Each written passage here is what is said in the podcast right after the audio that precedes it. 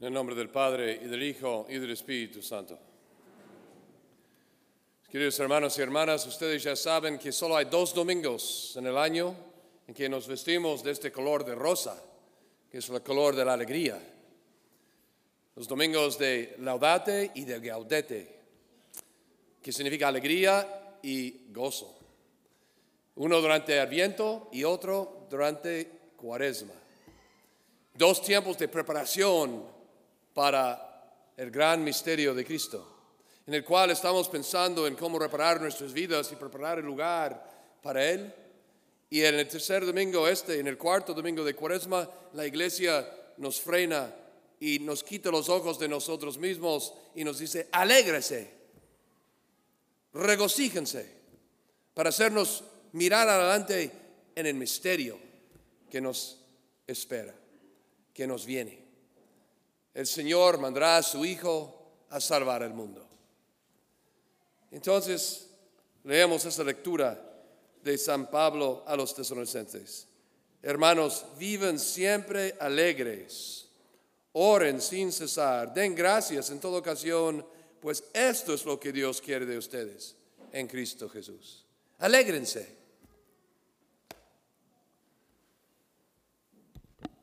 Vivimos en un mundo que está hundido en muchas partes en la oscuridad. Hay guerras, discriminación, odio, abusos, infidelidades, pecados en nuestros propios corazones, oscuridades que nos atribulan a todos. Vivimos en un mundo donde si tú enciendes las noticias, ves matanzas y errores terribles. ¿De qué hay? De alegrarte. Podemos dejarnos llevar por el pesimismo, la desesperación, el desánimo, el sentir, ¿para qué? ¿De qué nos vamos a alegrar cuando miras, miremos en nuestro entorno y solo anuncian los males? Sin embargo, aquí la iglesia nos invita, alégrense, viven alegres, siempre. Eso es lo que Dios quiere.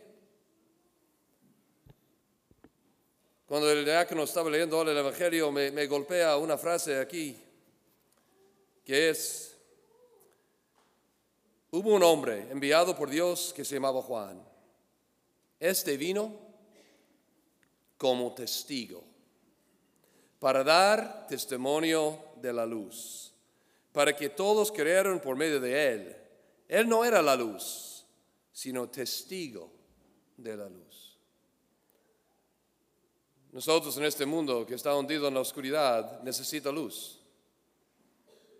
Y nosotros como Juan estamos llamados no a ser la luz, que no vengan a mí, yo no sé nada.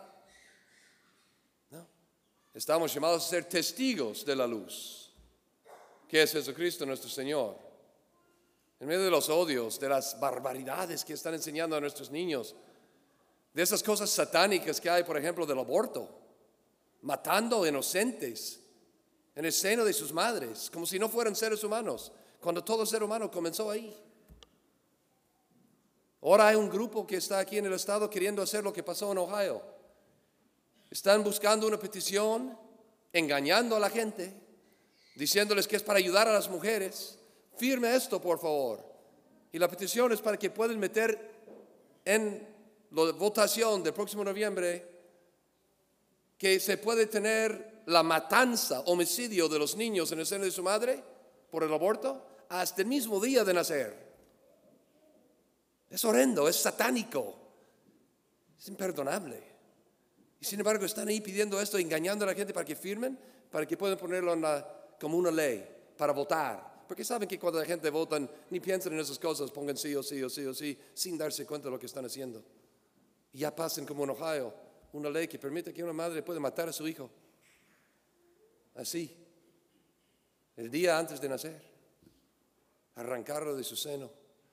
O sea, hacerlo en el primer momento, cuando se concibe, ya es matanza, ya es homicidio, ya es un pecado mortal. Pero el mundo está tan, tan oscuro en ese sentido. Y nosotros ahí sentados tan campanches. Como si ya, si quieren hacer esto, que lo hagan. Pues no, qué oscuridad. Y hasta estamos metidos en ello nosotros mismos. No sé a dónde va todo eso.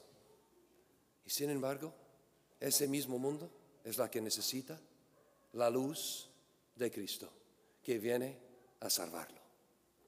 Y tú y yo estamos llamados a ser testigos de la luz.